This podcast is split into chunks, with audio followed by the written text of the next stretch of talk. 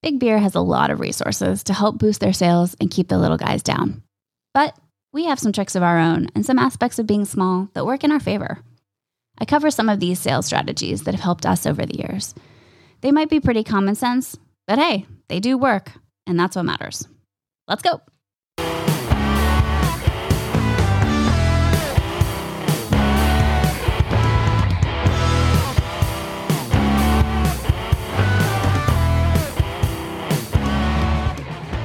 Hello. Welcome to Courage and Other C Words. I'm your host, Jen Root Martell. Thanks for joining me today. And since the last episode, we have experienced a crazy rainstorm, a couple of them, atmospheric river over here in Northern California. It won't completely save us from the drought, but it helped a little with the epic wildfires we keep getting and the general crispiness everywhere you look. It was definitely nice getting little weather around here and showing the little one what rain actually looks like. Doesn't happen very often. And I do have to say, thanks for coming with me on the journey last episode. I did apparently need to get all of that off of my chest because it just felt so good afterwards, though I do really hate complaining about things like that. It just, the issues seem so large and the challenge seems so unsurmountable, but it's just so stupid and preventable the way they tip the game in the market. And though some of our regulatory agencies have tried to crack down on some of those bad actors, bless them, I've heard at least one big house distributor in the Bay Area literally has a separate bank account just to cover lawsuits and regulatory penalties, and have several going at the same time all the time. So goes to show that they know exactly what they're doing. They just don't care how it impacts the rest of the market. It does help to have good deep pockets, I guess. So since I spent the last episode bitching, I thought it would be helpful to share the other side of the playing field by looking at how we are succeeding with sales as a small cider company. Because even with the scales tilted not in our favor, we have been able to sell a crap ton of cider over the past six and a half years and foster some really amazing customer relationships and just help keep building the cider market in the S F Bay Area. Our Drymia River Cider in particular has been super successful and now has quite a following. We're pretty proud of what we've done, and none of it was accomplished through free gifts, extra stripes of the credit card, or other special privileges. We've looked at what the big guys do and what they promise, and then try to find the holes where our products can fit in. It's really the only way. There are things that they simply can't do because they're too big, all the while trying our hardest not to get on their radar so that they don't come after our taps and all the hard work that we've been doing selling cider in the market. It is, after all, a game in the end, and how you play it determines how successful you are or can be in sales. And for this episode, I'm only focusing on outside sales since the tap room is a totally different monster, and a monster that we haven't had in six and a half years.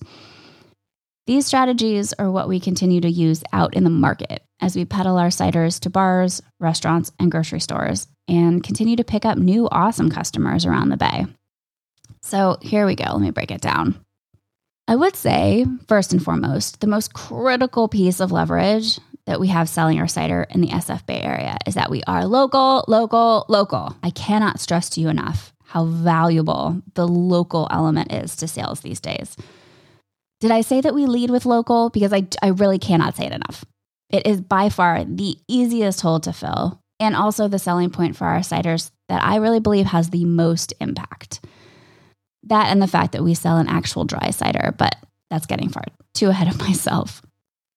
So this go local or buy local or support local, air quotes, buying trend has definitely been picking up steam for years now, probably decades. But it is a powerful selling point. Buy our ciders because it's made literally down the street or across the bay or one town over or even in California. I love how Empire Creative put it when they wrote about this trend. They said, when you shop local, not only are you helping grow your area's economy, but you're helping grow the dreams of your neighbor.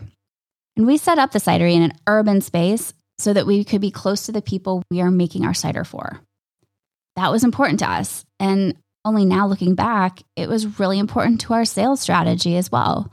We wanted to be part of a community and make a cider for that community. We knew it would be our greatest asset, besides making good cider, of course. And from feedback from my sales guy only recently, we are still winning accounts left and right because of that selling point. Either people are from South City, they have some connection to South City, or just that it's a quick drive away and they can tell their customers, yeah, this cider is just down one oh one or just across town or just across the bay. And people really appreciate that, it seems. I mean, San Francisco, for sure, it's a hyper-local asset of being just south of the city has helped us win accounts, even from larger California brands.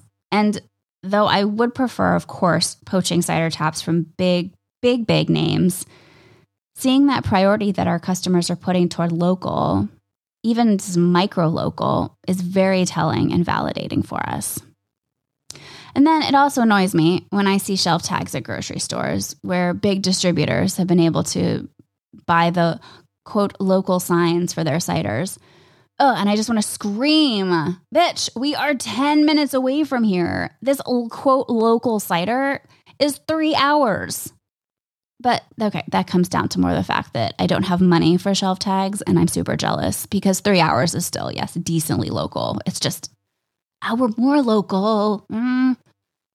Because the big guys realize that it sells and they do what they can do to draw it. It makes sense. Um, of course, they're going to draw attention to it. I just wish I could create some tags that say, yeah, but we're more local or something like that. But I know that's petty.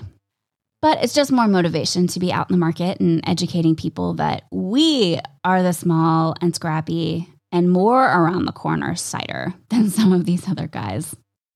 It's all the game.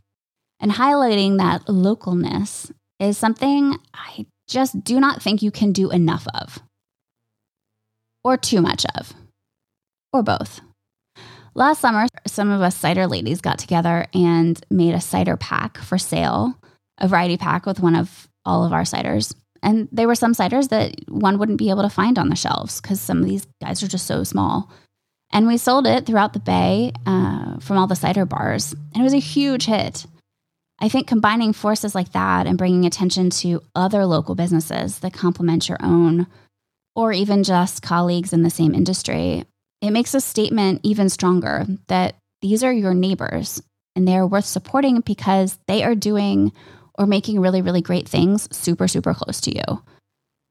So even working together to stress that localness, I think, is a huge selling point.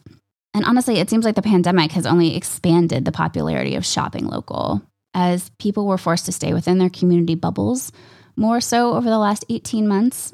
And even, I would say, still a little bit. And the idea of shopping local to support the small businesses that were hit so hard by all the lockdowns was just more in their faces and just flooding their Instagram feeds. Now that hopefully the brunt of this epidemic is past us, it looks like the trend of focusing close to home for your food and beverage needs isn't going away anytime soon.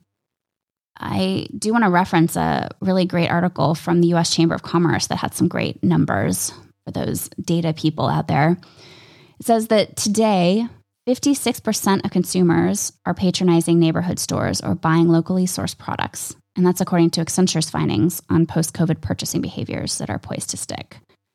And then another one I, I love is one of the pivotal shifts in spending habits since COVID nineteen is a drift toward local shopping and a move away from malls, with seventy-five percent of consumers planning to shop more locally over the next year.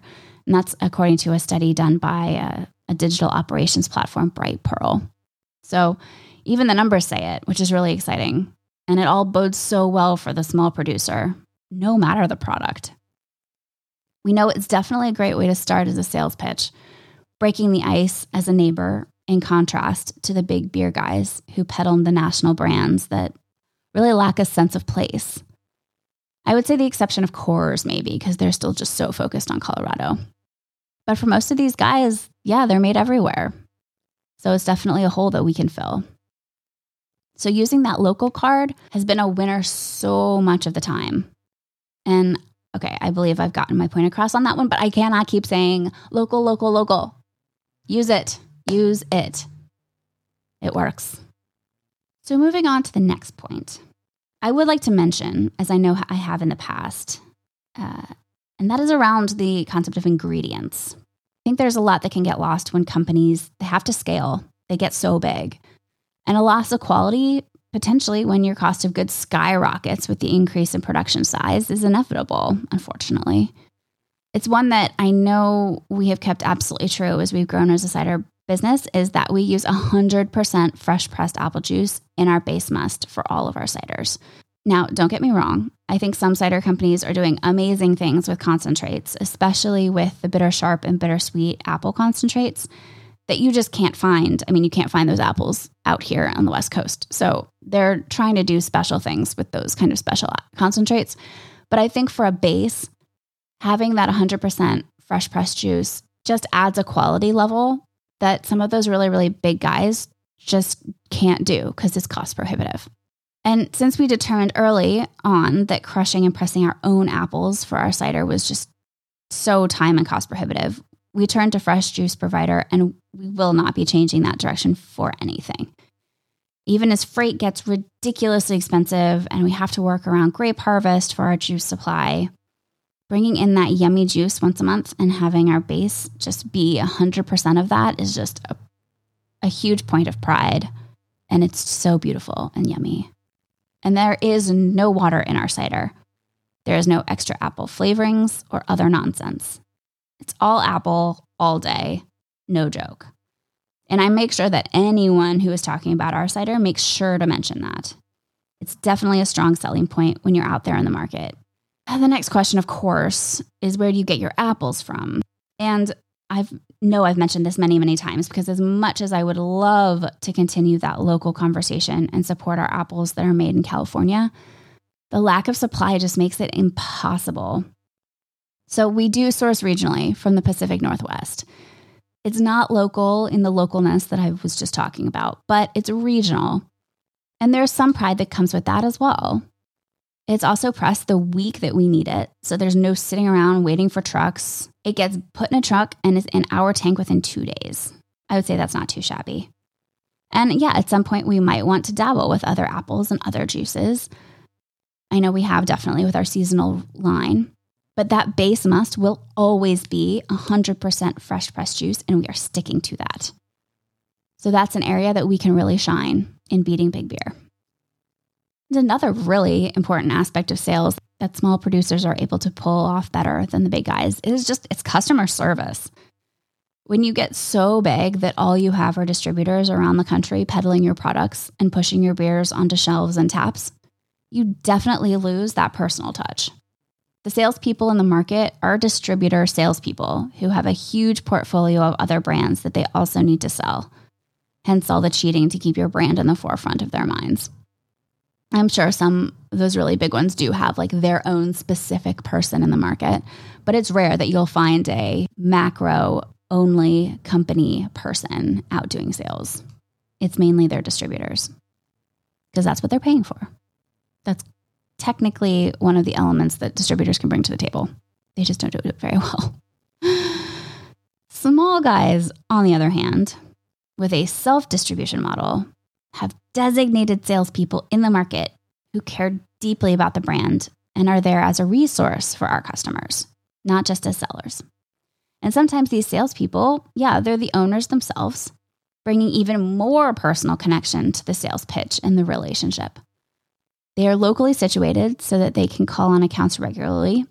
They are available to help troubleshoot if a keg is having problems. And they are there to quickly supply additional product information if needed for a menu or a promotion at the store. They constantly bring the new products rolling out in real time to customers so that they have access to the freshest, newest, yummiest options that they can get. These salespeople make the whole thing work for the little guys.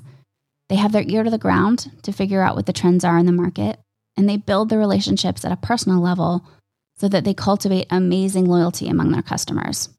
And this doesn't need to be a slow roll type strategy, like I said last time. Spending hours and hours and hundreds of dollars at a bar does not ensure a loyal customer. Trust me, I've tried.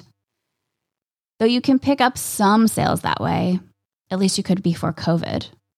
really all I got out of it were maybe a few orders and definitely a couple more inches on my waist, which I'm not stoked about. It's just all about deeply caring about what your customers need and want, bringing them new items that can help their sales, and treating accounts like partners, not just dollar signs. And having someone on your team who can keep all the accounts straight and know that they what they order and can help predict the trends of sales as you go is critical. Being seriously engaged in selling your products can also allow you to take advantage when others drop the ball. Sometimes the supply chain for the big guy fails, or they mess up in some huge way to infuriate the buyer.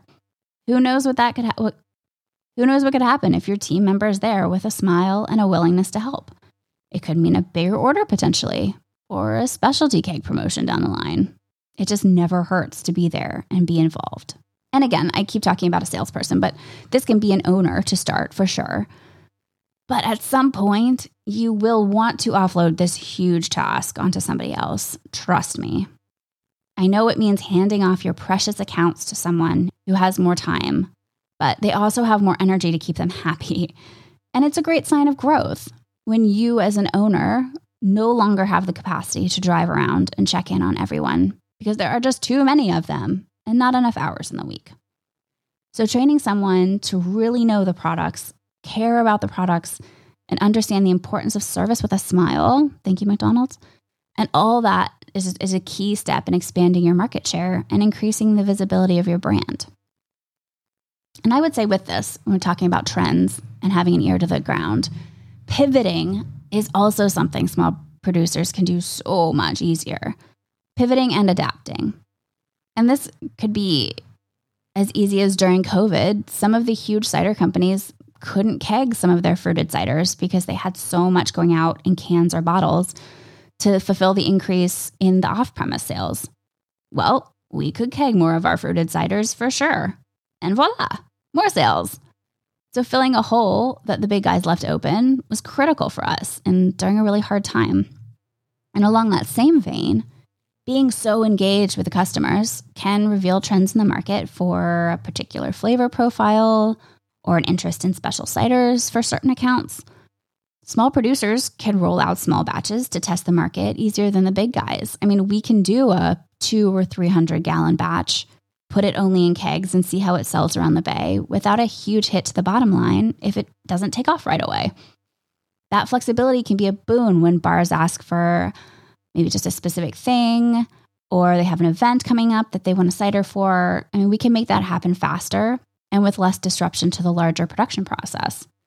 It's an interesting angle when you're out in the market and wanted to distinguish yourself or expand your partnership with a specific bar or grocery store. Collaborations are so fun, and who knows what new ciders might come out of, ca- of customer suggestions. That's how our seasonal honey and lavender came out, and we've been making it now for more than four years. We also made a pu- purple cider for an awesome bar in South Bay, and I might want to talk to them about putting it in cans this year. Who knows? It's just so fun to see what comes out of it.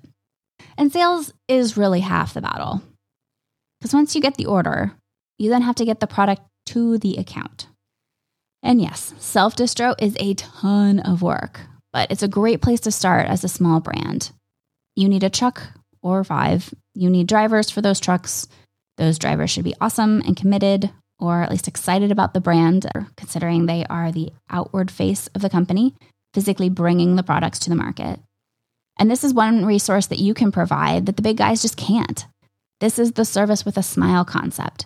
The driver is not a cog in a machine. They are a critical part of the sales team and the process.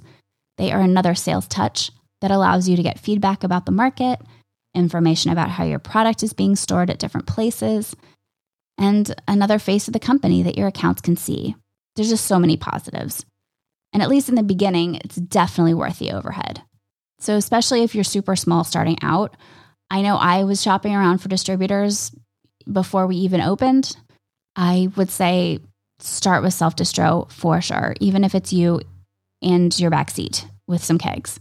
It's it's just something that will definitely pay off at the end. And I would say you can always grow to then be with a distributor. It's impossible to go with a distributor and then come back to self-distro. It's very, very expensive and not a great idea. So definitely trying to go at it yourself alone to begin with is the way to go. And a couple of years into cider, we did sign with a wholesale distributor to help cover more territory for us. We specifically chose a small craft distributor who actively avoided the illegal strategies that I mentioned in my last episode. We even had a chat in the beginning of the relationship about providing monetary incentives for their salespeople, and they flat out refused. They actually said that that type of thing wasn't what drove their team, and the opportunities that had been offered in the past like that didn't actually help with sales and motivating their team. Their team is all about craft, and that was awesome news for us. They are super committed to craft and small producers, and it's a portfolio that we're proud to be part of. And especially during COVID, there were some times that because we were small, we were capable of supporting our wholesaler outside the usual marketing documents and fulfilling orders. We did a few trips around the territory, checking with customers, introducing our new salesperson, and making sure basically everyone was okay. There were a good amount that had to be closed during the pandemic, but for those that stayed open, we tried to be available to assist in any way that we could as the producer. And by providing more canned product than usual or brainstorming different ciders and events that could help move product during the lockdowns, that's just something that we could do because we could pivot so much faster. And for the distributor, we also made sure that they got the products that they needed. Usually this means arranging a time for them to come by and pick up pallets of product when their delivery truck is out on the peninsula. But during COVID, all the routes were crazy and timing didn't always pan out. Drivers were let go or just straight up left. So there were a handful of times when I loaded up the van and did multiple trips to Stockton to make sure our cider got into their hands. It was a huge time suck, but it was definitely worth it to let them know that we were partners and we were in it together. Also, as we continue to deal with a market that is unpredictable, I have offered to buy back seasonal product that it just doesn't seem to be moving for them. I don't think it's fair to pile product on them if it's something that their customers don't really want. And now with the tap room, we have another avenue of sharing our ciders that is just not as restricted to specific seasons. I can have a couple of taps of different seasonals and provide more options to people who walk through our doors. The distributor doesn't have this flexibility. So we did actually just buy back a handful of Yerba Buena cases and kegs that weren't moving as well, because I just don't want them to die in their warehouse. And then they're not out of the dollars that it costs them to have that product dying in their warehouse. It's all about partnership and flexibility, and just reminding them that we have their back. And that goes a long way, I think. So lastly, I would say the thing that small businesses can do to set themselves apart from the big guys, I mean, it's just common sense. Just don't be an asshole. It's not that hard. I wrote a little bit of the, about this in episode seven, about that cutthroat competition we've got in the cider industry, but it's pretty true against the big beer guys as well. It doesn't help any of us to bash the big guys in front of buyers or draw attention to their bad actions or spread negative information between accounts. Bringing to light all of the nonsense isn't going to help reduce any of it, and it really only makes you look bad for calling people out. Either move on and just don't service those accounts, or do what the big guys can't do and kill them with kindness. It's amazing the loyalty you can cultivate by just being real, being yourself, and selling quality products. As an owner, there's a pride and knowledge that you can bring to the sales pitch that just cannot be matched. No one can be as good of a salesperson as the person who makes the product. But it is possible to come close if you follow these strategies above and hire the right people. Staying positive and keeping yourself out of sales drama can be especially powerful when you're around others who are taking part in that bad mouthing. Setting yourself apart from all that shows class and integrity. So keep smiling, even if it's really hard to do sometimes. Okay, so I know what you're thinking. Jen, this is all super obvious. I wouldn't dream of being a dick to a customer. I thought you were going to tell me something I didn't know. Well, you're right. A lot of these things really do sound like common sense. But you know what they say, common sense is not so common. And a little positive energy really does go a long way with customers. I mean, they're frequently overwhelmed, bogged down by samples and product sheets, constantly barraged with new products and discounts and requests for space. Approaching them gently and then always being there for them when they need you, it's worth its weight in gold. It really is. Even just asking them how they're doing that day and not trying to push a sale, who knows where that could go? Usually in your favor. And based on some of these sales trends that I mentioned, looks like the little guy is having his day right now, focusing on local, quality products and not undercutting your prices or cheapening your sales pitch will most likely lead to some great sales and some great customer relationships. Setting yourself apart as the neighborhood product can be a huge selling point, and it's a super easy point to make. So that's my two cents on sales for now. I'm sure I can add to this episode later on as we get past the impacts of COVID and see what that new normal looks like on the other side. And the tap room will also yield a whole new world of sales and learning experiences that I hope I can pass on at some point. But in the meantime, I hope some of these points can be helpful to other small producers, or at least validating if you're already doing all of or some of these things.